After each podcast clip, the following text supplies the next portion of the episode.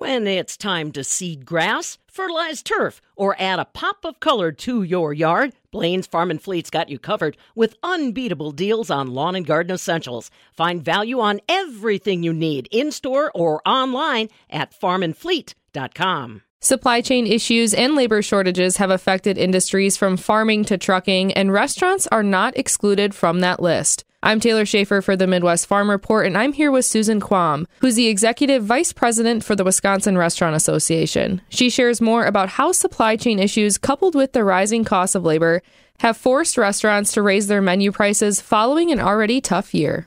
You know, labor is kind of the start of all of the issues um, that, that trickles down into uh, the other challenges that the restaurant restaurant members are, are seeing right now because there's a shortage of labor in every single industry, whether it's folks out in the farm fields picking strawberries or the, the folks that are harvesting livestock in our meat packing plants.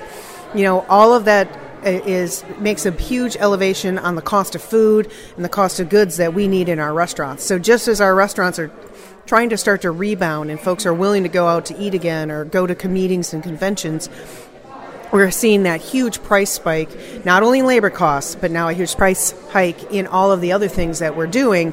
Um, and we're consumers, especially here in Wisconsin, are very reluctant to see menu prices increase. So it's really, really putting a lot of pressure on what is already a low pressure, um, low margin industry.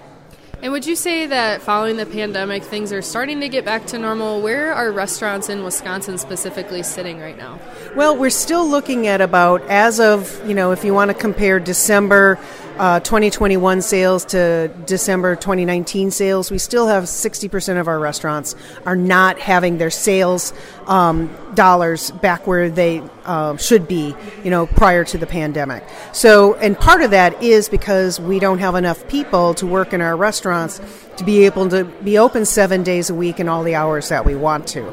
So that's kind of reducing the ability for restaurants to, to get out there and see that. We do see the demand ticking up.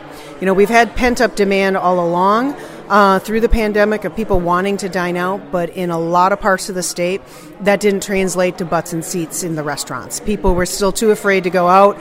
Um, and while you may think, you know, some of our more rural areas, the restaurants and supper clubs have been really busy, but in our more urban areas, um, it's been a lot, lot less busy for our operators. And I think one of the biggest questions too is is there a light at the end of the tunnel? So where do you see this going? Is there any resolution? How are restaurant owners really responding to some of these issues? Um, you know, we're, we're a really resilient bunch. You know, like farmers, restaurant operators and owners are, are entrepreneurs um, and hardworking folk, and, and they look for the everything that they can do, you know, to, to pivot and change. And pivot's probably the, an overused word, but it's it's the truth. And they're all working to, to revamp their menus redo the, the type of restaurant they have, or uh, you know, are doing whatever they can to, to to get those folks in the door and those butts and seats and, and, and getting customers what they're asking for. So yeah, I, we are seeing a light at the end of the tunnel.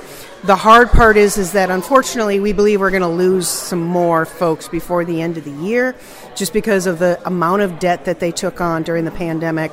Uh, many of them didn't get funds from the federal government um, to cover the losses that they took um, like other industries did. So we're just not going to necessarily see every restaurant make it through to the end of the year.